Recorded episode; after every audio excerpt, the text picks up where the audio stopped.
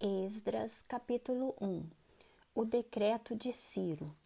No primeiro ano de Ciro, rei da Pérsia, para que se cumprisse a palavra do Senhor por boca de Jeremias, despertou o Senhor o espírito de Ciro, rei da Pérsia, o qual fez passar pregão por todo o seu reino, como também por escrito, dizendo: Assim diz Ciro, rei da Pérsia: o Senhor Deus dos céus me deu todos os reinos da terra e me encarregou de lhe edificar uma casa em Jerusalém, de Judá.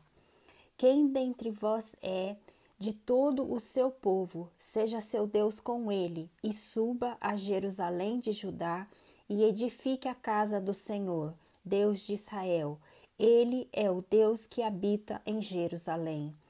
Todo aquele que restar em alguns lugares em que habita, os homens desse lugar o ajudarão com prata, ouro, bens e gado, afora as dádivas voluntárias para a casa de Deus, o qual está em Jerusalém.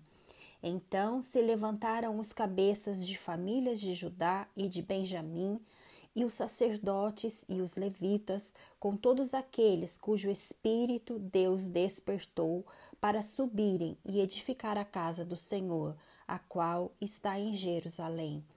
Todos os que habitavam nos arredores os ajudaram com objetos de prata, com ouro, bens, gado e coisas preciosas, afora tudo o que voluntariamente se deu.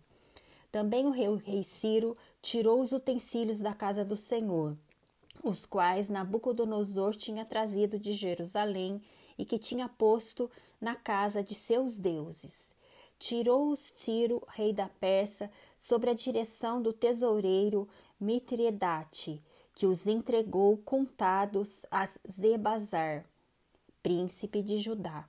Eis o número deles: trinta bacias de ouro, mil bacias de prata, vinte e nove facas, trinta taças de ouro, quatrocentas e dez taças de prata de outra espécie e mil outros objetos. Todos os utensílios de ouro e de prata foram cinco mil e quatrocentos.